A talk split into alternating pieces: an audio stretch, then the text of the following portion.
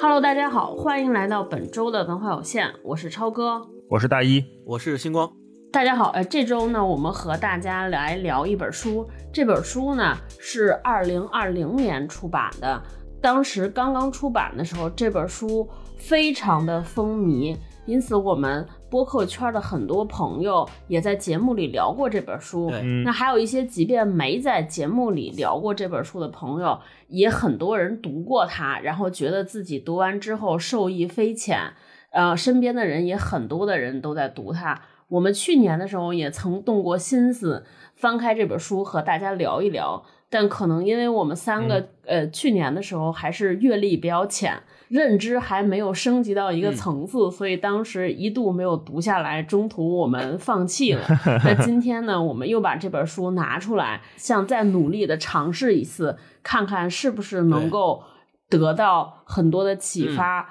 呃，读出很多的共鸣。那这本书呢，就是向彪老师和单独一起做的这本《把自己作为方法》。嗯，那节目一开始呢，我们还和以前一样，让大老师来给大家介绍介绍，这是本什么书？这是一本写啥的书？为啥我们仨去年一直没读下来？哼，这本书是像超哥说的，是对话体的书。那提问者呢是吴奇，吴奇我们都知道是单独这个 MOOC 或者单向空间他们这个厂牌的主编，当代还比较活跃的知识分子和作家。那么被提问者都是我们很熟悉的社会人类学家项彪。然后这本书呢是大概有三段比较重要的经历陆续推进的，一段是项彪在北京的谈话，一段是项彪在牛津的谈话，另一段是关于温州的谈话。那这也跟项彪本身的经历有关，因为他本身就是温州人，然后又在牛津。读书和教学，所以三个地方对他的影响都会有各自不同的侧面。那在书里面，他们也会陆续的谈到，然后逐渐的深入这样。然后这本书里面，我们为什么当初读没读下去呢？可能就是因为它里面涉及了很多我们不太清楚的人类学和社会学的概念。呃，乍一看上去会有点迷糊。比如说他提到乡绅啦，比如说他提到前两年很红的这种附近性啊。他还谈到边缘和中心，什么是批判，包括他也提到说对费孝通提出的差序格局，他有自己的看法。就如果说我们一下像我们三个没有任何社会学或者人类学的基础的话，看到这些大词儿会有点晕的。但是仔细看下去之后，我们发现它相当的不大词，而且相当的具体。这也是向彪在他整个这本书里面一直在强调的一个非常关键的概念。他谈论的话题可以说是从中国这半个世纪以来的变化入手的，然后对这些宏大的概念又做了新的拆解。比如说八零年代全球化、民粹主义、人类学知识共同体等等等等，他在不断的追问和质疑这些概念。这是我在读这本书的时候我特别享受的地方。我就以前我不太清楚这些词儿到底是什么意思。但是现在通过这本对话和不断的提问和回答，让我们这些外行人或者说没有经历过学术训练的人也能看明白。嗯，这是我非常佩服向彪的一个原因。当然，这也是他受大家关注和欢迎的一个原因。最早他可能他上十三幺，对吧？他能把很多事情说清楚，啊，提出一些大家都耳熟能详的概念。我觉得这是一个呃当前的大众学者非常宝贵的品质。然后，就像我前面讲的，他非常警惕大词儿，他很在意每一个概念和我们具体的每一个人有什么关系，他会一直追问下去。我们在读的时候也会跟着他一起思考。然后这本书的特别之处就是在于，它本来像一本学术书，会把我们原来这些可能没太认真看书的人挡在门外。但是慢慢的，我发现它经过这一两年，已经变成了一本畅销书。再从两年前上市到现在，它又加印了很多次。呃，编辑我们也都是朋友，所以经常能看到他。对这本书的评价或者是赞誉吧，就顺这本书，我们最近几年可能会发现一个现象，就是呃学者明星化或者学者大众化的这么一个现象。从薛兆丰上奇葩说，再到刘擎上奇葩说，说很受欢迎，再到向彪，啊，他可能上十三幺，呃，会有一种类似破圈的传播。那我们会读这本书的时候，也同时在考虑说，那大众化什么是大众化？大众化以前的学者他们在做什么？那我们之前不了解他们。或者没有看见他们的时候，我们对他们的职业偏见是什么？他们乐于做什么？不屑于做什么？嗯，而且在这本书读到后面，我也会在想说，那一个学者或者一个知识分子，他的真正的职责是什么？我们对他们的期待又是什么？嗯，所以这本书我们可以聊的东西其实非常非常多。是的，然后整个读下来，特别像在大学里面上了一门讨论课，因为我们都知道。如果过了本科教育，可能研究生或者很多博士生的课程，它并不是老师那种开课教学，而是说几个人一个讨论小组，我们今天就来讨论某一个话题，会是这种形式。而且这这种形式在西方可能也会比较常见，所以呃，在读的过程当中，就吴奇就像一个学生的角色，他一直在。提问，向向标提问，对问说：“哎，老师，这个概念什么意思？你是怎么理解的？你是怎么想的？你有什么经历？”对，然后同时也很像看了一个长播客的文案，就是 我们因为吴奇本身也做播客嘛，他有那个罗斯在宁姐那档播客，然后向标老师他也上过一些播客。就我在读的时候，我经常觉得是，哎，这是不是播客的速记稿啊？那整个读完这本书，我意识到一个很关键的问题，就是说我们的思想，我们的生活。我们脑子里的概念经不经得起追问？这可能是我们后面要重点展开的话题。嗯嗯，是在后边展开这个话题之前呢，我们接下来就是有请星光老师给我们介绍介绍向彪老师是何许人也？为什么他能把书写成这样？对，有请星光老师。嗯，向彪老师是一九七二年，他出生于浙江温州。温州这个地名呢，其实在这本书里边也是一个关键非常经典的地方。为什么？因为这本书分成了三个三个部分，相当于是他跟吴奇的三次访谈。第一次是在北京做的，第二次是牛津，最后一次是温州。所以呢，最后一次回到了他的家乡。然后这个温州也是呃，是相当于他成长的地方，也培养了他的很多性格。我们在后面聊这本书的时候，可以来谈一谈。比如说，呃，他一直有一个说法是，温州人有很多是做小商品生意的，做打火机的。然后他们是用那种商人理性以及这种市市场理性来思考很多生活中的问题的，这个也对他未来的学术研究是有非常大的注意的。呃，他是温州人，后来呢在北大。上了本科和硕士都是北京大学的，呃，现在呢在英国牛津大学社会人类学当教授，然后也是德国马克思普朗克社会人类学研究所的所长。现在他的相当于行政职位，我们可以说截止到现在是有这样几个头衔。然后他在学术研究领域呢是做出了很多非常有名的呃研究，发表了很多非常有名的论文，这些论文也分别获得了很多的奖项。其中大家耳熟能详的、比较知名的，能够现在一说就能知道的。呃，两项研究，一本是跨越边界的社区，就是在书里边也多次提到的，他做的关于浙江村的那个研究。另外一个呢，就是全球劣绅，这个全球劣绅是他的博士论文啊，他讲的是印度劳工的一个流转和印度劳工在全球技术分工里面的角色这样的一个研究。所以，呃，他是呃，相当于在温州。在北京，在牛津，甚至于在他国外求学的过程当中，也在新加坡呀什么这些地方做过访问学者和研究，所所以他本身是一个成长于中国的学术体系，但是呢又接受过外国的学术研究环境的训练以及熏陶的这样的一个学者的角色。呃，可能也正是因为这点，导致了他在。他的学术研究生涯中特别注意跟实践、跟实地调查等等的这种方式去结合，他没有把自己局限在一个书屋里面去读那种高头奖章，而是时时刻刻的。把自己投入到实践中，呃，从实践中得来这些知识，然后这个呢，他在自己这本书里面也说到过他的一个缺点或者说他的不足吧，就是理论他掌握的不够多啊，不爱看文献。是的，对理论的研究可能不够深入，呃，所以这里边还会有一个特别有意思的，后面他在跟吴奇对谈中还是非常真诚的，然后也讲到了很多有意思的事儿，我们后面可以具体再聊。那我们其实可以看到呢，他在澳大利亚呀，在东南亚呀，在印度开展的这种。他自己叫海外民族志研究，这个研究领域里面，所以他的这种社会人类学的。著作和成果基本上都都集中于这个研究领域，所以他现在呢也依然是集中在说，像呃研究呃不只是中国吧，也是他的视野还是很开阔的，也研究像呃东北啊，包括东南亚呀等等这些国家的一些海外民族志的写作和研究，基本上他现在的研究领域是集中在这里。然后之所以他最近这些年非常的呃总是出现在公共视野里面被大家所讨论，是因为他。就刚才那提到的特点，他特别善于把他的研究用非常通俗的、非常直白的语言介绍给大家，用跟大家息息相关的每一天的实践，呃，给说给大家听。这些概念能够让大家所非常好的接受和理解。所以我认为这一点是他跟其他我们所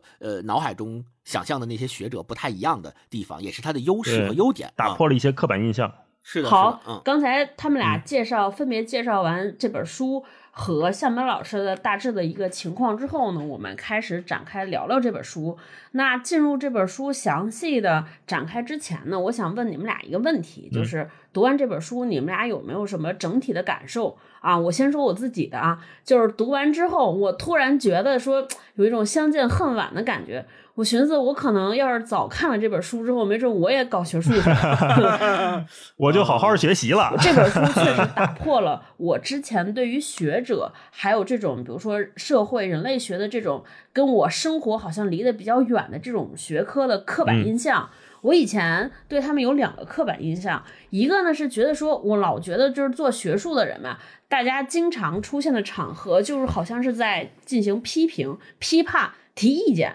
然后我就是对这些人就有一些偏见，我老觉得说你们好像离现实生活这么远，提意见谁不会呢？对吧？你们不搞实践，我我我来我也行，对吧？就是觉得他们离现实生活很远。但是好像看完向彪老师这本书之后呢，我会发现说，好像这些学术研究是非常必须，也非常有必要的，离我们的生活没有那么远，而且我们非常急需这些前沿的学者站在前面给我们指路，给我们引路。然后另一个刻板印象被打破的呢，就是我以前老觉得，就是这些知识分子或者是这些特别有学问的人。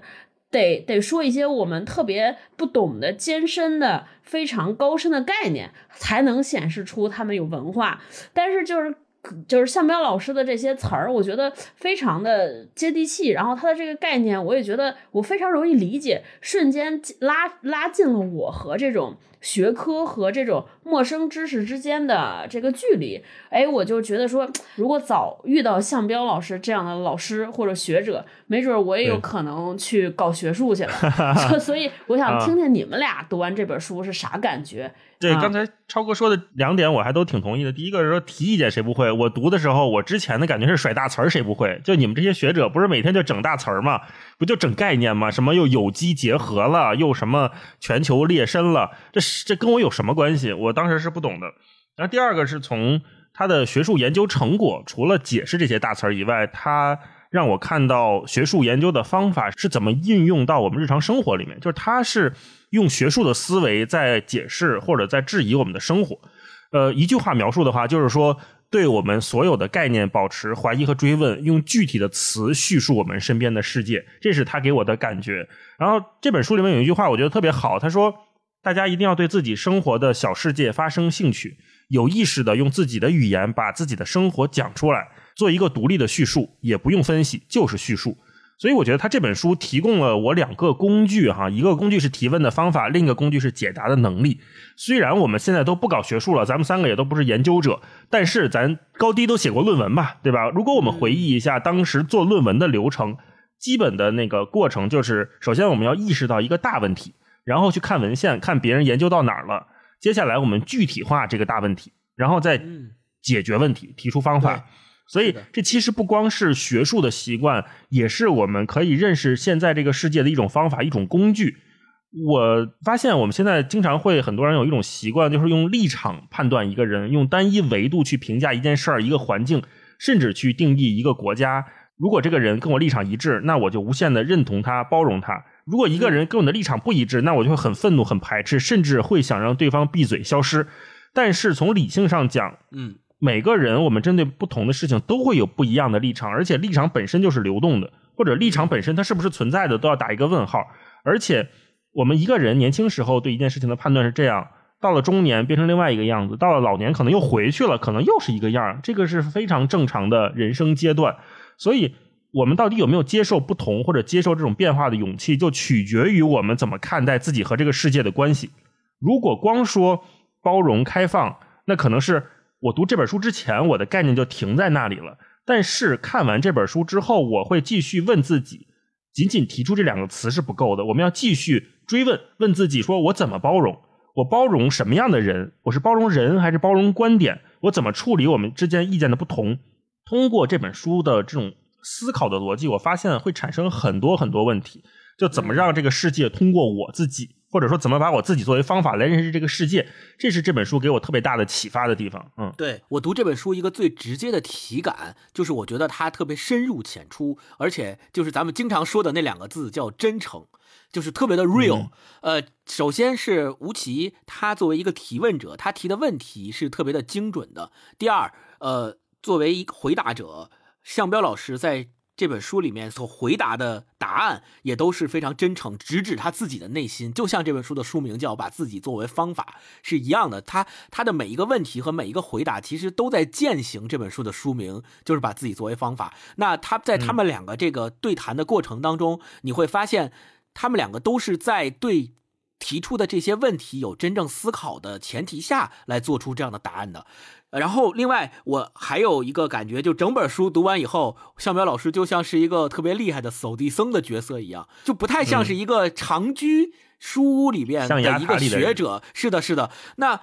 我就看他这个形象，再联系起他这本书里边所提到的这些东西，我就觉得就像是一个。身负绝世武功的扫地僧，他其实心里有特别多的答案和特别多的概念在他的身上，然后他也能够很好的讲出这些概念，并且他是理解的。然后他呃通过跟外界的交流，他一点一点的把他的这些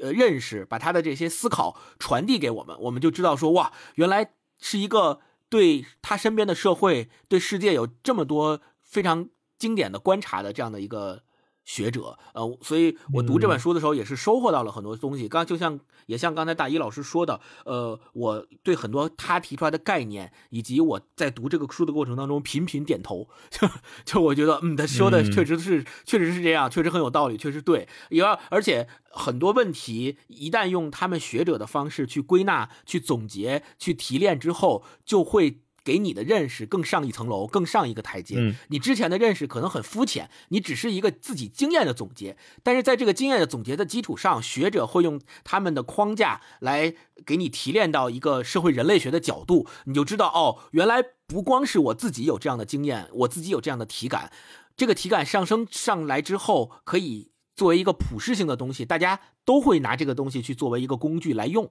就这个是我的一个体会和感受，个人经验感觉被归纳了，被提炼了。是的，是的。星光这个提醒我了，就是我们很多时候提问不能只有疑惑，其实还要带着思考来提问，效果会更好。如果我们只有疑惑，就是我遇到了问题我就问，我遇到问题就问，自己没有去想我为什么会有这样的困惑，然后我可能会有什么样的答案。如果是没有这一层思考的话，会有点欠缺，就谈话就不好继续下去了。如果说我们都对某一个问题有过思考。比如说，咱们准备一集播客是吧？咱把提纲写好了之后，呃，三个人都分别想过这些问题怎么回答，然后再在节目里面一起碰撞、一起聊天的话，这个谈话就能继续下去了。对。是的，那我们接下来就让这个谈话继续下去啊！我我们接下来进入这本书。我们今天聊这本书，可能和我们之前聊书，呃，有一些小小的不同。一般到这个时候，像我们之前聊书的时候，这个这个时候就开始要进行这个金句分享和朗读分享环节，朗读分享环节。那因为这本书呢，前面大一介绍过，它是本谈话集，然后它谈话的内容。都是围绕向彪老师的过往经历和向彪老师自己做的一些研究来展开的，因此在对话当中有很多的概念、很多的名词，然后有很多的议题，然后围绕这些来进行展开。那么我们今天接下来的聊天呢，我们也是想从整个这本书当中提取出一些我们认为对我们个人可能比较重要，同时也在书里出现频次比较高的一些概念，然后沿着这些概念，我们三个人。呃，来展开进行这些讨论，来跟大家进行分享我们自己有一些什么样的观点。那我们接下来先从第一个概念开始进入啊，就是向南老师在书里边有过一个金句，大老师也在极客上发过这个金句。他说说我们要对自己生活的小世界发生兴趣，有意识的用自己的语言把自己的生活讲出来。做一个独立的叙述，那么我接下来我就想跟你们俩俩聊聊怎么理解这句话。这个里边有三个形容词啊，就是一个叫有意识的，还有一个叫用自己的语言，还有叫独立的叙述。那么我就想问问你俩，你们是怎么理解这个这句话的？什么叫做一个？独立的叙述，然后什么算是有意识的？怎么才是说用自己的语言进行独立的描述？那什么叫是独立的叙述？什么又不是独立的叙述？我想听听你们俩对这个事儿的理解啊，大老师你先说呗。嗯，我觉得我们在这里讨论这些词的概念或者边界非常的有必要，而且这些词往往都是我们平时在互联网上去跟别人讨论或者辨析、辩论很多东西的时候，大家。都会使用的词，可是每个人对这个词的理解边界又都各不相同。在这种情况下，我们就很难达成共识，或者说把某个观念往前推一步。那回到超哥刚才说那个问题，我觉得要做到这件事情，首先我们得是一个细心的观察者，其次是一个精炼的表达者。那背后还有一个，就是我们要知道怎么筛选和能分轻重的洞察者。那向彪在说这一段的时候，他是有一个语境的。他当时在说关于三舅对他的影响，他提到了一个他三舅特别厉害的地方，或者说他很欣赏的。我看的时候我也觉得很欣赏。他说我三舅对我影响比较大，就是他能对身边的事情形成一个图景。什么是图景呢？一会儿再说哈。他说，比如说做年糕的时候，他会把从进水。攒米到火候掌握很系统的讲出来，能把其中的道理勾勒出来，事情和事情的联系也就清晰起来，形成一个图景。那这个图景概念很重要，因为理论在拉丁文里就是图景的意思。他给出了一个理论，就是给世界一个图景。呃，向标大概是这么说的。所以当我在看这段的时候，我意识到我们要做到刚才超哥前面提的，对自己的生活能描述出来之前。我们首先，你得认真的、真正的去生活，去做一件事情。我们说不要怕把手弄脏的时候，对一件事情的感知和描述就会截然不同。我们会遇到很多呃做这件事情从来没有想过的问题，也会意识到我们之前有些问题是杞人忧天或者不存在的伪问题。这是我们做事情之前如果想太多会遇到的。就拿我们做播客来说，你说咱们每次呃录之前写提纲，然后自己稍微准备准备，节目里面互相讨论，然后激发补充什么的。嗯，如果放在两年前，咱们刚开始做的时候，我觉得再回看我们当时那个提纲啊，我会觉得是非常虚的。那种虚是我们不知道节目的方向在哪里，或者说一场对话最终的走向和落点在哪里。当然，我们当时的态度是认真的，也是积极的。可是。我们的局限是因为我们没有真正开始做，或者没有做的足够多。当然，现在也称不上足够多哈。所以我们会不知道那个具体的方法在哪里。我们对一个好节目，什么是好节目，一次进行的讨论有没有，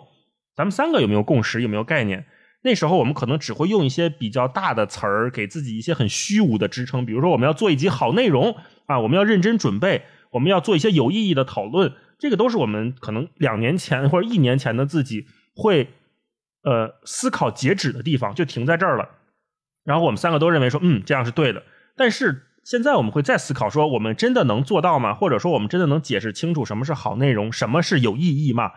当我们三个面对这一系列自我追问的时候，当我们无法回答这些问题的时候，我们才会意识到自己可能陷入了某种过去的那种狭隘里面。所以，就回到刚才前面说的。如果没有真正开始做，那我们就永远在那种虚假的问题和脱离实际的想象里面打转，会被那些很巨大的概念、那种愿景笼罩，然后做不了真实的事情。然后很多时候也会陷入那种大词儿崇拜。就先不说很多大词儿本身已经被泛化了，它的概念已经不清晰、不明确了。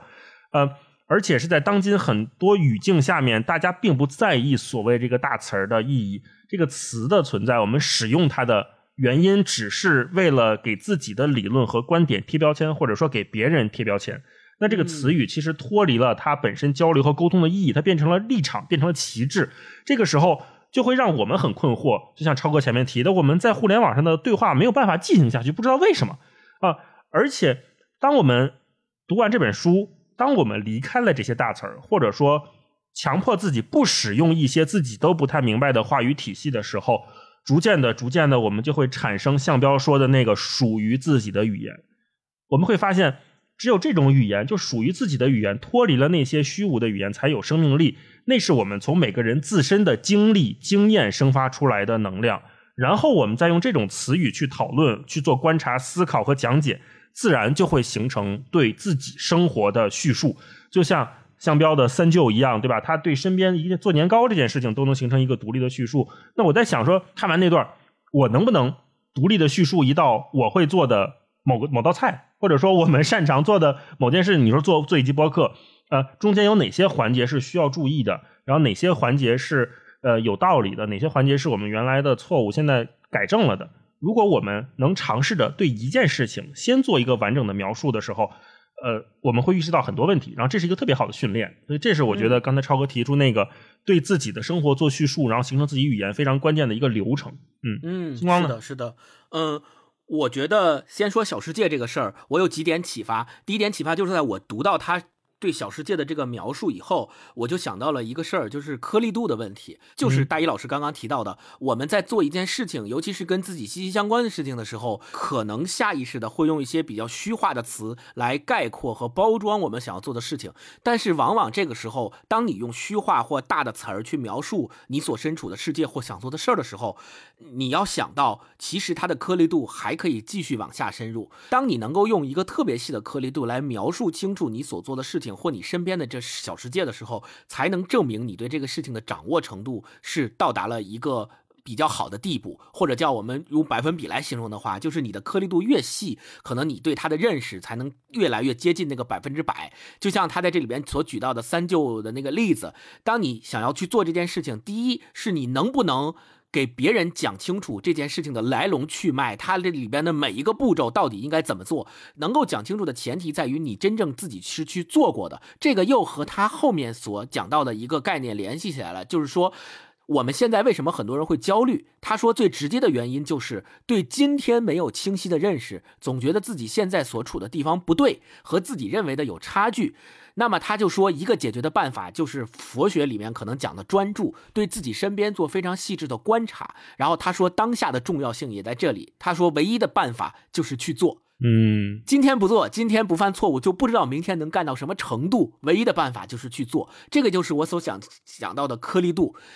你今天不去做这件事情，你就没有办法描述出这件事情你能描述成。什么样的程度，你能清晰的表达出什么程度？那你既然不能给别人讲清楚，就证明你对这件事情没有一个百分之百完整的观察和清晰的认知。这个时候就证明你在这件事情上可能做的还不够，还应该再继续去往下去做。这个是第一个感觉。第二个感觉是，他认为解决焦虑的办法就是去做，让你把自己投入到的小世界里面。这样的话，你就能够进入到一个专注的状态里面，你就不太会去被。四周围的那些嘈杂的声音所影响，我们为什么总是会被这些争议性的话题、别人的想法说出来？说我看一个自媒体的文章，或者我突然看了一个微博的热搜的一个东西，有一个立场出来讲话了，我就会被这个立场吸引过去，然后。我就会被他们的观点所影响。过了一个小时，又有另外一个相反的观点的立场出来了。我又看完之后，我又觉得他说的好像也挺有道理。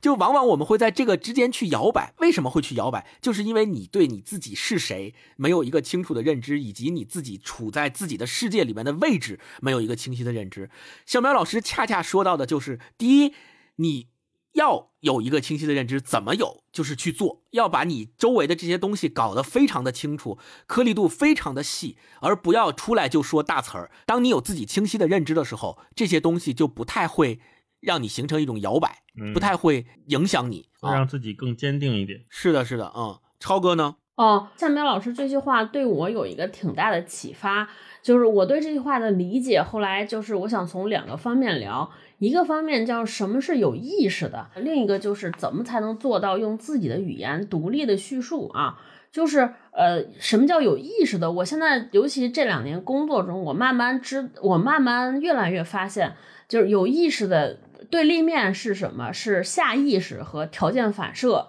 就是甚至是应激的状态。我这两年慢慢在工作中还是在生活中会发现，很多时候我们的对话，或者很多时候讨论，其实大家就是为了下意识的，就是非常下意识的回应和本能的一个反应来进行叙述啊。我举个例子，比如说咱开会的时候正讨论一个什么议题，对方抛过来一个问题，很多人就是本能的进行对这个问题进行否认或者进行确认。这个完全是非常本能，但是什么叫有意识呢？我觉得就是要大家在进行叙述或者回答或者在响应之前，先要想清楚一个问题，就是第一，我要不要回答这个问题？第二，我回答这个问题，我是基于什么立场？我基出于什么样的身份？我回答他是为了获得什么，或者得到什么，或者是为了推动什么？我觉得，当把这些问题都想清楚之后，再进行的一些反应，才能称之为叫有意识的反应啊。我举个例子，前两天咱们不是呃网上都在讨论这个关于呃灾难报道里边的伦理问题嘛？那我会发现好多网友对于这个问题的叙述，就是本能下意识的就是先站队。他的不对，我认为他说的不对，我认为他说的对啊我认为这样是正确的，我认为那样是错误的。我以这个为例，如何在这种情况之下能够做到一个有意识的独立的叙述呢？我觉得就像向彪老师书里说的那样，我要先把我自己是谁这个问题写清楚。我举个例子，你像我，我在参参与这种讨论之前，我是一个母亲。我是一个三十五岁的母亲，我是一个有学过新闻的三十五岁的母亲。那我在参参与这场讨论，或者我在聊这件事情的时候，就是基于我自己的身份，还有基于我这些特殊的视角，因为我的这些身份让我成为一个和其他人不同的人。那嗯这样呢，我基于这些身份，那我对于这个问题的看法，出于我的立场，可能就会有和其他人不同的一些声音出来，和声音的观点出来。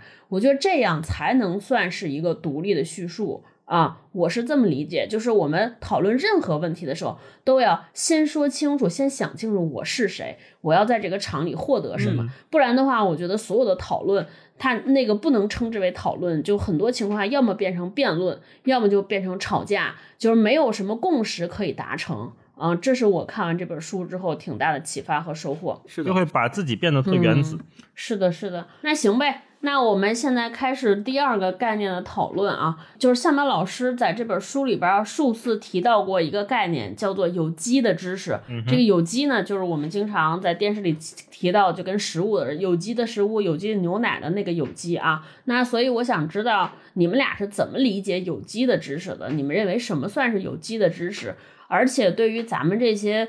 不搞学问啊、不做学术的人，那这种有机的知识对我们来说有什么价值啊？你们俩是怎么看的？呃，我觉得这个有机它是一种比较充分的连接和同情，或者说是共情。就像前面星光讲的，我知道我怎么跟这个世界发生关系。那这个观点，向彪在他原来的沙龙里面也讲过一次，他说。大概意思就是说，让自己变得更有机，不是说有一个普遍的原则，而是代表某一个群体的思维方式和历史形成。这是什么意思呢？他举了个例子，就拿极端言论来说，极端言行，我们看到的第一反应可能就是应激的，就很烦，说哇怎么又来了？这帮人是不是有毛病？有很多时候我们会被这种事情堵住，会觉得很憋得慌。就为什么我觉得嗯有些社交媒体上乌烟瘴气的说每次看都很难过，然后很多人就就干脆就卸载了。但是如果说我们那、做这种有机的知识或者连接的话，我们会有足够的好奇心和同理心的话，就会继续思考。那之前没有过这样的言行吗？现在出现了，它意味着什么？说这样的话的人，做出这样行为的人，他是怎么想的呢？他为什么会这么想呢？那他的正义感，他的天然性来自哪里呢？然后向彪接下来他又说说，那我们就可以做话语分析，做历史分析，在哪个人群、什么时空特点，这种观点真正代表什么？它抒发的是观点还是情绪？等等等等，这一下就把我们从那种应激的情绪反应中解救出来了。我有了这种思维模式之后，我不再会被那个排山倒海的情绪一下就淹没掉，对，变成了一种我们对某一个个体的好奇，或者对某一个群体的关照和研究，这就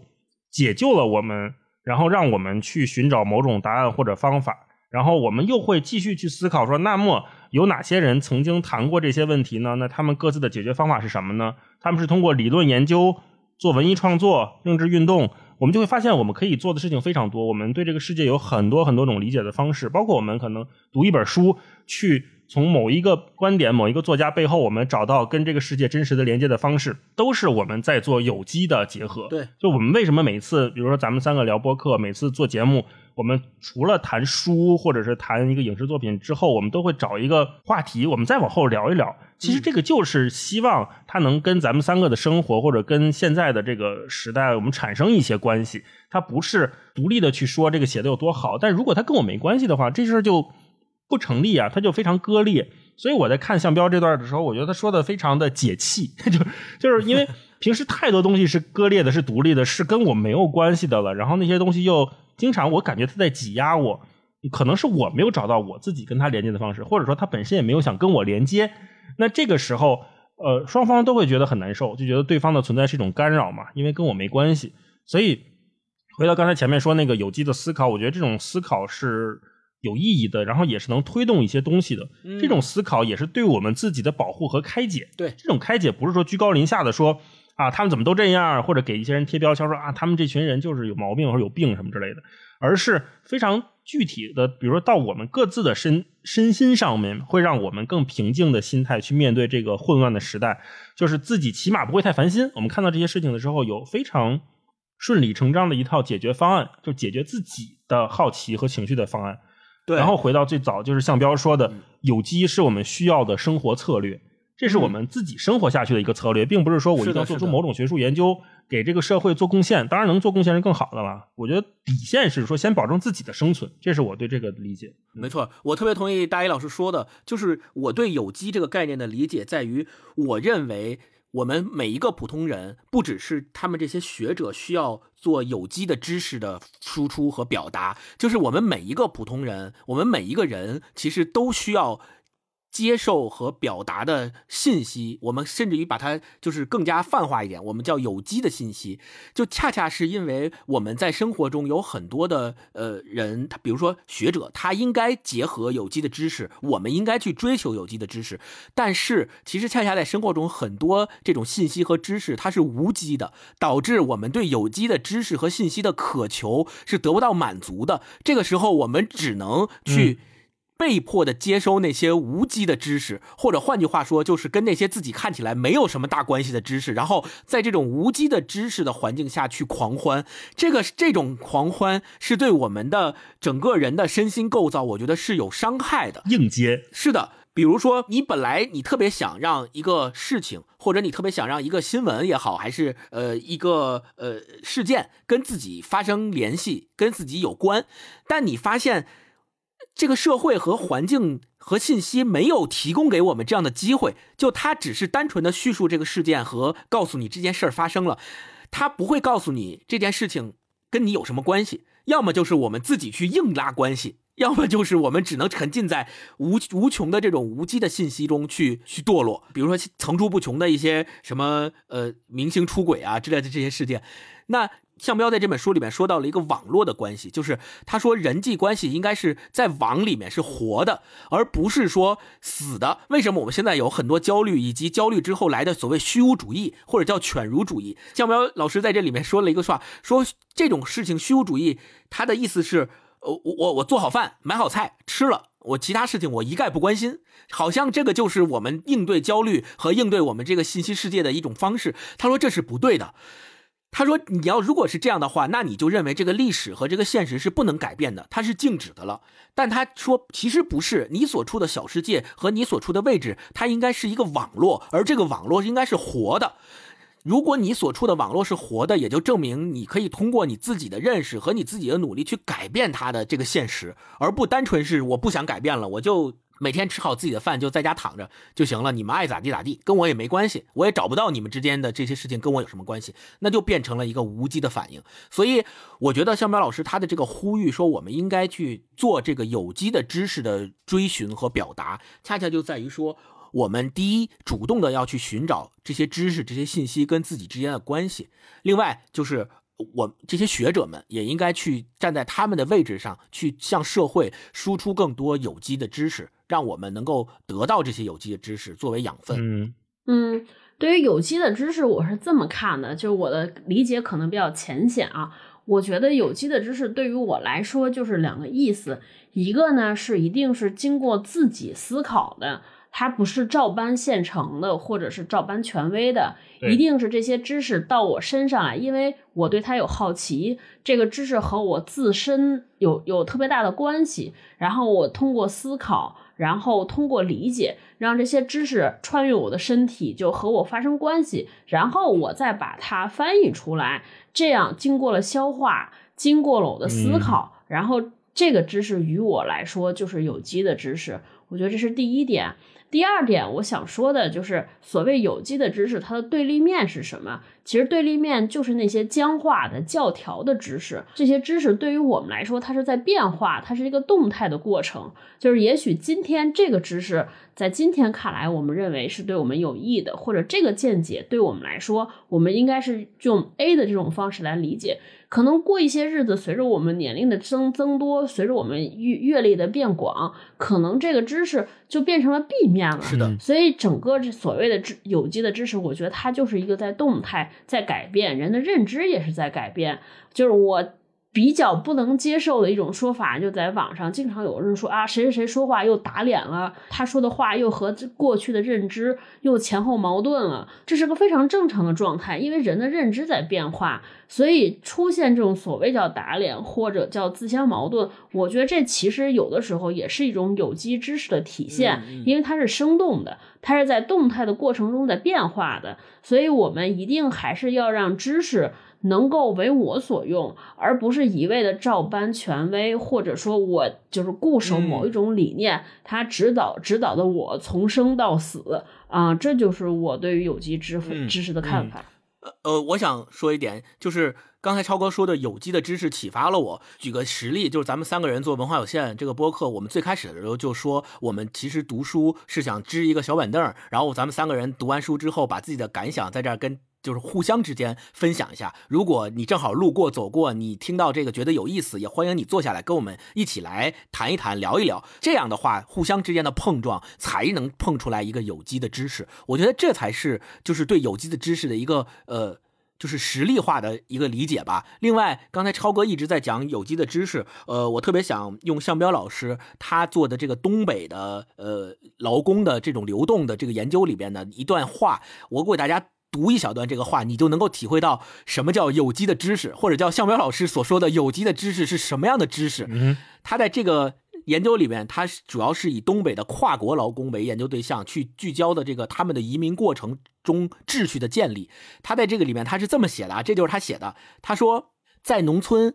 最基层出去找人的是个人，叫腿。不属于哪个公司，他们一般在自己村里或附近，通过跟亲戚朋友聊天，看看有谁适合出国。他们会判断谁是好的客户。比方说，刚离婚的妇女，因为他们在中国小城镇里面有很多污名，生活不愉快，可能更愿意出国。我调查中就看到有很多离婚的年轻女性到新加坡、日本、韩国去做工厂的女工。然后他接着说，腿找到合适的人之后，会把这个人带到镇。或县里挂牌的有门脸的公司，这些公司会给腿返点。要出国的人，钱是交给挂牌公司的，因为这些公司可以开收据。老百姓看到有收据、有门脸他会比较放心。但另一方面，如果没腿介绍，他们也不愿意交这个钱，因为挂牌公司的人他们不认识，可能跑掉。但腿是村里的人，他们知道他的家里人是谁，住在哪儿，腿跑不了。你看，就简简单单的这两段叙述，就说明有机的知识。就是这个样子的。第一，它是来源于实际的调查和实践。他如果不深入到这些村里边去了解这些知识，他根本不清楚谁是腿，腿是干嘛的。然后腿找到人之后，下一步是什么？交给谁，对吧？然后以及村民的这些心理，他为什么要给把？他为什么信任腿？他为什么愿意把这个钱交给挂牌公司啊？然后看到收据他就放心。如果你没有这些有机的来源于实践的知识去做勾连，把你的理论能够清晰的表达出来的话。它就不算是一个有机的知识。我们高谈阔论说啊，一定是有个代理啊，然后代理下面还有一个代理代理加一的层级，然后层级之间非常繁复啊。这些层级之间的繁复的信任感是通过什么建立的？如果你只是通过这种理论性的概括和提炼，把它嵌入到你想表达的理论中，我觉得这就属于无机知识。就我们读了，确实感觉好像哎，好像是真的提炼出来了一些东西，是那么回事儿。但是就感觉不接地气。但是你刚我刚才读的这两段就很接地气，你一看就知道向北老师是真正深入到那里面的人，深入到那里面的环境去把它摸透了，也并且把它讲透了。他这两段你就明显非常能够清楚是哦，原来是通过这样的一套流程把人送出去的，嗯，就很简单。这个就是我对有机知识的理解，嗯，呃，我们下一个想跟大家聊聊就是中心和边缘，嗯，因为像向彪老师在这本书里边多次提及，他他说我们要好好把握中心和边缘的关系。然后我在想说，最近互联网啊，什么 Web 三点零啊，或者是元宇宙，大家经常会强调的一个词叫去中心化。所以我想问问你们，觉得向彪老师说的这个中心和边缘，和我们今天说的一直强调这个去中心化是不是一个意思？然后同时我也想再追问一句，就是我们经常说的这个所谓叫去中心化，或者说向彪老师在。在书里边比较赞同的说，以我自己为一个中心，每一个独立的个体啊，也围绕自己展开一个中心。那这样的话，会不会造成说我们这种以自我为中心的局限和狭隘？对，所以我想知道，就这两个问题，你们俩是怎么看的？我觉得现在像标题的那个中心化和我们现在互联网说的去中心可能还不太一样。嗯向标说的这种中心化，我觉得是承认自己的局限和狭隘，这个是第一步，知道我自己的边界在哪里。那、我特别喜欢他在牛津那一部分，他有一段是关于开题的报告那会儿他的叙述，我觉得特别有代表性。他当时说怎么样去中心，或者是怎么样做一个好的开题报告。他说刚到牛津的时候要写一个研究计划，然后他的第一稿就把他的导师吓坏了。然后他导师就会说：“你这玩意儿根本就不可行啊，为什么会写成这个样子？”嗯但是向彪就很就很纳闷儿说：“哎，我们一直都这么写的呀，不是研究报告都得拽大词儿之类的吗？各种大框架嘛。”然后他就去看了别人写的研究计划，然后他也吓一跳，说：“这些人怎么写的这么直白，这么朴素啊？说就跟和父母讨论问题一样。”这种研究计划的打分就远远高于他的那种特别雄心壮志，然后特别高屋建瓴、特别正式的那种。这个时候，向彪就意识到了一个教训。他说：“我们在国内写报告啊，就好像要高于生活，要写的很拽、很正式，要脱离生活。如果把吃喝拉撒睡都写进去，好像很不正常。”后来我去评别人的项目，其中一个项目申请的给我印象非常深，那是夫妇两个人同做一个项目，他们特别强调说这个项目是夫妇两个一起做，因为这样可以照顾家庭，同时可以更有效的分配时间，写的非常具体。看到这儿的时候，我还挺感动的。对对，你说是的，我们做一个学术研究，最后的目的是不是就是为了让我们的生活更好？如果我们因为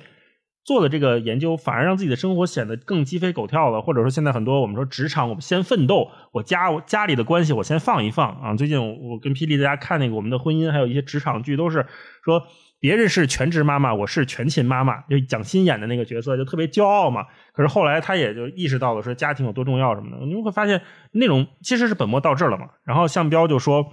我们觉得应该回避，因为这是私人生活，但是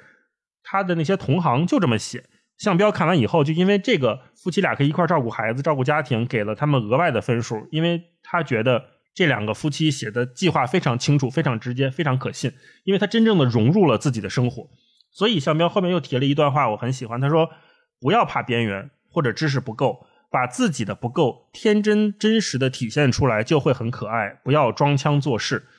申请的题目也一样，一定要很具体。如果让我看到你对这个题目有真心的感触，我就更加能够理解你为什么要做这个题目，会对你有信任，信任你会做下去。有的题目显然是从别人那里抄过来的，感觉就不一样。所以不是所有人都是边缘，所有人都要围绕着中心，围绕着我来，因为这天然会带来一些拧巴，因为世界本身就不是这么运转的。我倒是觉得，就他说的追问概念和自我的关系，就是要知道自己怎么跟世界具体的连接上啊。那我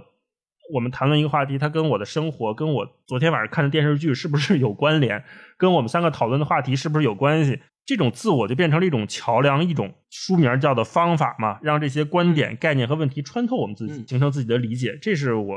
认为他说的那种去中心化的概念，就是不要把自己活得太狭隘了，让自己充分的连接起来。嗯，呃，我觉得边缘和中心这个概念，呃，在他去新加坡做访问学者的那个呃叙述之中，也有比较显著的体现和现实现实的联系。呃，我特别喜欢。像大一喜欢牛津一样，我特别喜欢他在新加坡那段叙述里面讲的故事，因为我曾经也在新加坡待过嘛，呃，所以他的一些对新加坡那个社会和呃那个系统里面一些人的描述，对我自己而言是非常有共鸣的。比如说，他讲到说，新加坡最让我觉得可圈可点的地方，呃，还不是像杜赞奇和安东尼瑞德这样的一批人。他这个他说的这两个人是当时他在新加坡国立大学那个研究所的所长嘛，啊、他说，而是他们背后一群兢兢业业的人，你可能从来没听过他们，他们往往是女性，也许没有很大的想法，看起来没有什么天才的创造力，就是埋头苦干，有非常专业的精神，建立团队有宽容的态度，做事情比较无私。新加坡有一批这样的人。大家都认为李光耀厉害，他当然重要，但事情靠大规划，更靠一点一滴做出来。对，就这段我特别的呃有感触，因为在新加坡的时候，你就会发现当地的人，他们其实没有什么特别强的雄心壮志。虽然我们看政治上，李光耀很有很强的雄心壮志，他一直是一个政治强人，并且他对国内的这个呃对手的打压呀什么的，还都还都挺猛的。但是你跟他们每一个普通的。呃，新加坡人去接触的时候，你会发现他们都是在生活中和在工作中特别敬业的人。这种敬业体现在他们愿意把自己手头中的那点事儿点点滴滴做好，他们用非常少的人数做成了这样一个，就是在东南亚国家里面最强盛的这一个一个事实。那我觉得它一定是有关系的，有关联的。就是像向彪说的，每一个人都把自己手头的事情做好，把自己真正嵌入到一个活的小世界的网络里。这里面当然有宗教、有族群、有不同的民族啊，有有这样的关联。但是本质上来讲，他们是愿意把自己投入到。跟周边邻里的小世界的连接当中去的，他们愿意在这个。网络里面去生存、去生活、去把自己的事情点点滴滴的东西做好，我觉得这个就是一个样本。所以向彪也在这本书里说，新加坡其实是值得很多发展中国家去学习的一个样本。我觉得我们能够学习的是什么呢？呃，从我们的角度来说，不是学习像李光耀那个层级的人所思考的问题，而是说学习他们每一个普普通通的人，真正真正把自己所手头的事情做好。我觉得是这个是对我一个特别大的启发。那所谓边缘跟中心。就在于说，如果你现在正处于一个边缘，不代表你不可以通过努力去改变。向彪也在这本书里提到了一个概念，叫认命不认输。嗯，什么叫认命不认输？就是每一个人他都有自己的来源，都有自己的成长经历，都有自己的来处，有自己的家庭条件，对吧？他有自己的成长环境。你的小学、中学、大学是怎么一步一步走过来的？你是怎么成长过来的？每一个人都有自己的命运的路途，就是你认命，就是你承认。我的命运的路途跟你的命运的路途不一样。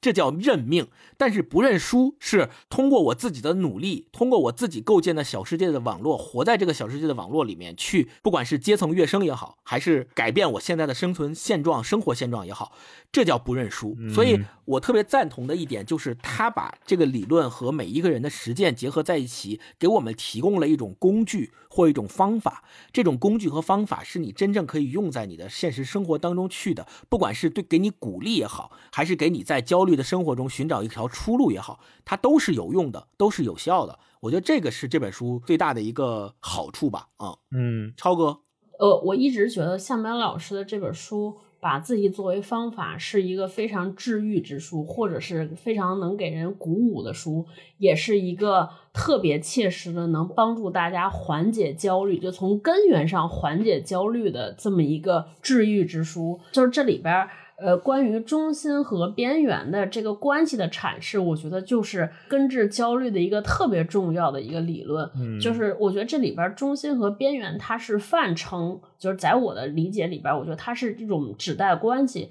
这个中心不仅仅指代就是处于中心的那个地理的位置。我觉得它更代表的那种更受人关注的地位，它也代表着权威、主流，还有那些被很多人、被更多人赞同和关注的人和事儿。我觉得这是算中心，与它相对的是边缘。那边缘呢？它就是更代表的是我们所说的那些不被人关注的，在犄角旮旯里边的人和事儿。那么，就是中心，其实，在我们日常生活中，中心或者是权威或者主流代表的是什么呢？他们其实就是资源啊、权力或者讯息汇聚的地方，也是很多重要的决策、重要的这些议题或者重要规则制定的地方，他们都是处于主导的位置。那那相对应的这些边缘，那他们我们更多能做的就是代表着顺应、服从或者被中心卷着走。对，这就是后来就有了所谓叫内卷嘛，就是我们经常处于边缘，就会被中心卷着走。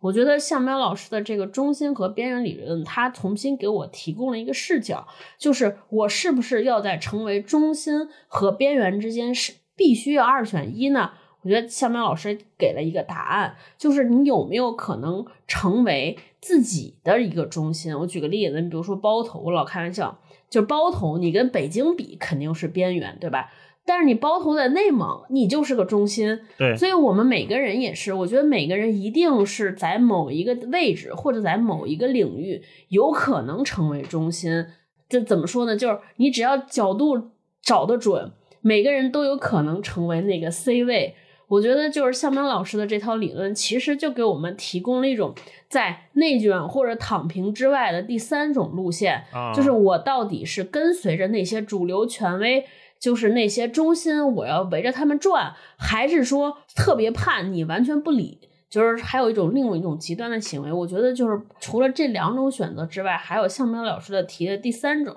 就是我们找一个角度，因为自己的好奇，我们找准了过去，根据自己过去是谁，未来想成为谁的，就是这些路径，让自己找一个地方扎下来，成为这个小地方的中心，在一个小范围、小领域，在一个小的圈层之内，我们让自己成为一个枢纽，成为连接者。然后能做出一些小小的自己的贡献和力量。所谓叫中心和边缘，其实就是在这两种之间找一个更好的、更平衡的路径。嗯，我不去颠覆，我先从我自身这个小环境出发，我先一点点改良，我先从我自身做起，一点点慢慢的影响，让我的影响辐射，然后每一个这些小圈层、小圈层之间的慢慢向外辐射，是不是慢慢就可以让大环境发生改变？或者变得更好啊，这是我对这个事情的看法和理解。嗯，刚才超哥说这两个概念，一个中心，一个边缘，这两个看起来对立的，但是我如果我们再往下深想一下，中心它可能代表着某种安全感，然后边缘它代表着某种反叛。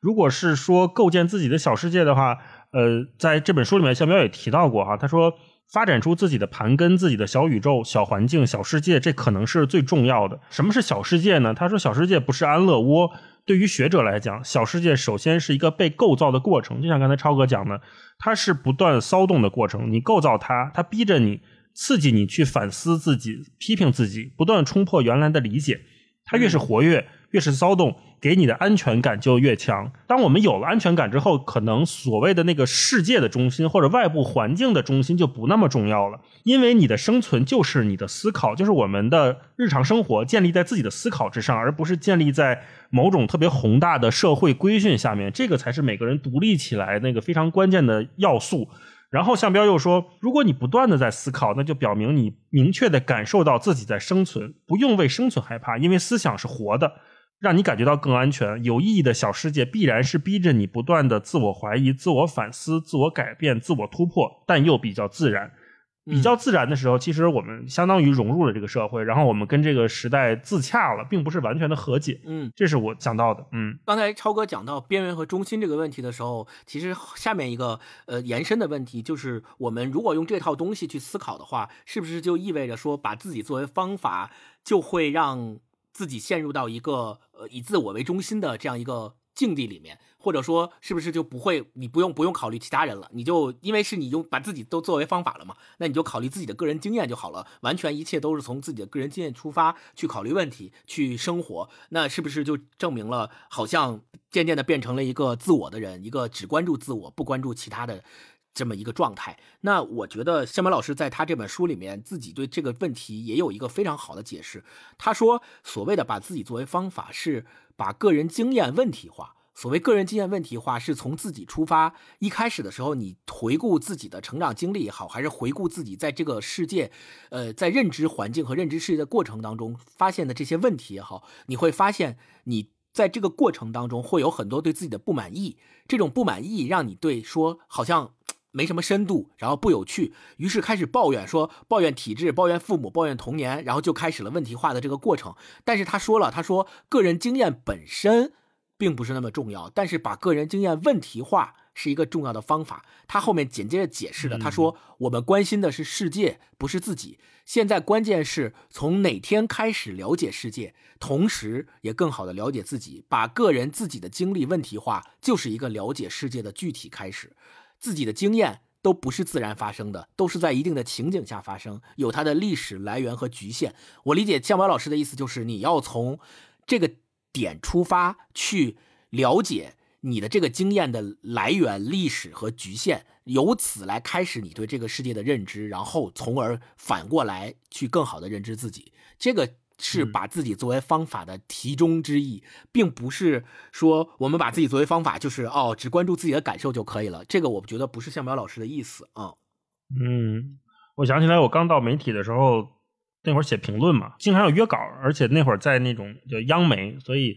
要写的那种稿子或者要约的稿子都特别宏观宏大，什么“十三五”计划啦，什么两会啦，或者哪哪哪又打起来了。我记得我当时我就跟我们那个领导提过一个建议。当时我还没想过，当然也完全不知道向彪老师是谁啊，就在想说能不能让这些写稿的作者每一次讲一个故事，或者是讲一讲这个事儿跟他具体的关系是什么。我那会儿非常印象深刻，我提过这个，但是我们那个领导他可能也不太在意这些事情啊。他讲这干什么呢？因为我当时我是一个初入媒体的人，没有任何学过新闻的经验，也没有媒体的经验。我当时就觉得，那写这些东西跟我有什么关系啊？你你每天就说，比如说有一个社会新闻发生了，然后他写一大段批评，然后说最后的结论是有关部门应该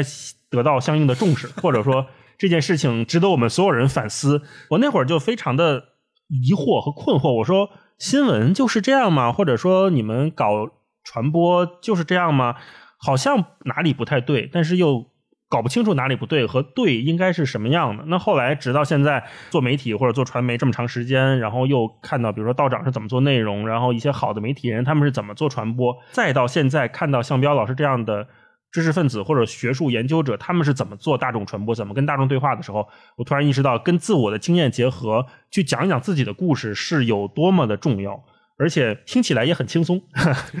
对，向彪老师他是一个相当于特别重视调查或者叫特别重视实际联系理论的这样的一个学者。嗯，但是往往我们在社会上有很多人吧，对他们有偏见。这个偏见体现在他们的刻板印象里，觉得学者就应该是身居庙堂之高，就应该是给决策提供这个知识资源的，就是应该写高头奖章的。怎么说人话？是一个博士，一个牛津的博士，对吧？研究人类学的，然后说的每一个词儿，居然我们都能听明白，不行啊，不高级啊，是的，是的，厉害 呀！对对对，在他们的刻板印象里，好像呃，一个学者去做这样的事情就掉价了。一个学者做这样的事情，就不称其为是一个严肃的、一个有价值的、能够做出好的学术的学者。那我觉得这本书的出现以及向彪老师的实践，恰恰证明了这个刻板印象是不对的。恰恰是这样的学者，恰恰是越能跟实践走得近的学者，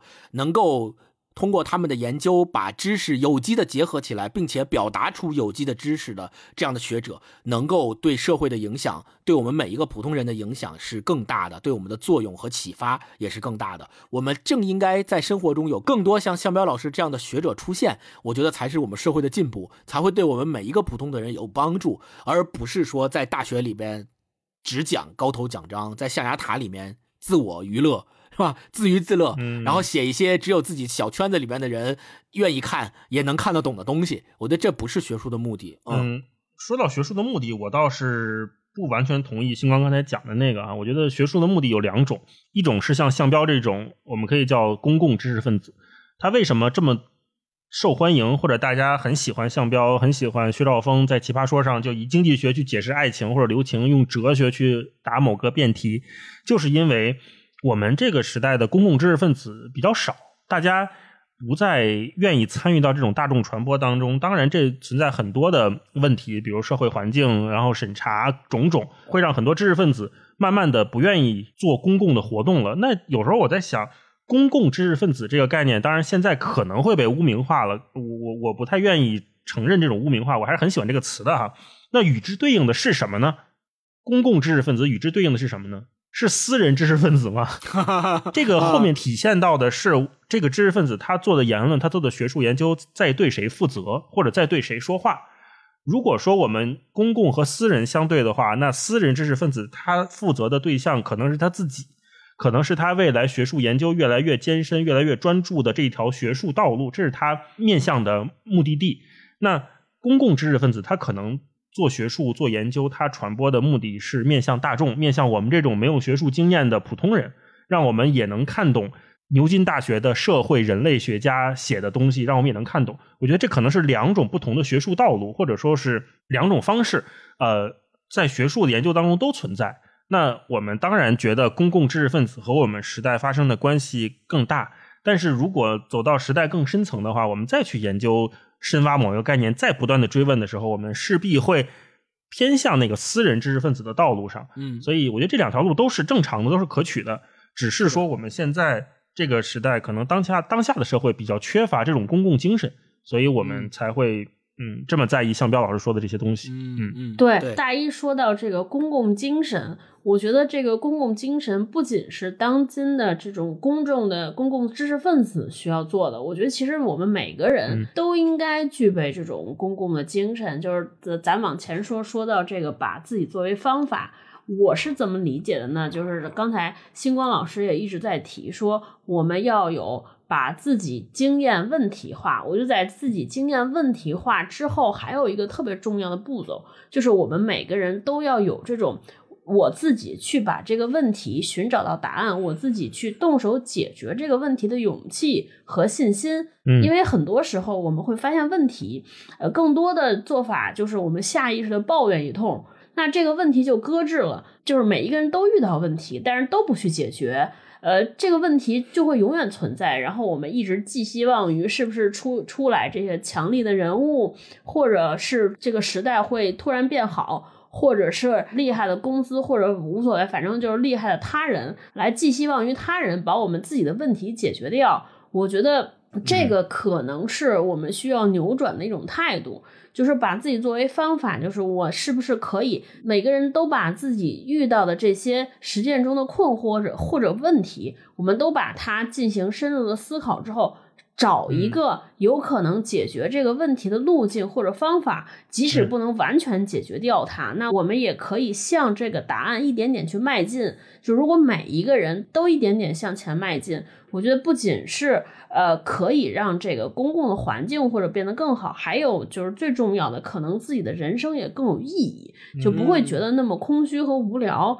这是我看完这本书之后的特别大的启发，就是还是我前面那句话，就是我们把自己作为方法，或者说我们解决问题，它不是说我一定要改变世界，成为这些就是报纸上、杂志上的，或者在被历史上书写的这种重要的人物，它其实可能就是我们做了一个非常小的尝试，可能比如说今天我就是把公司写日报的格式优化了一下。或者是开会的时候，这个流程我又做了一个升级，就可能是从这些小事儿入手，就每个人都往好做一点点，或者每个人都向前一点点，可能到最后这些小小的力量累加起来，就会发生一个特别大的改变啊。嗯，明白刚才超哥说到意义这个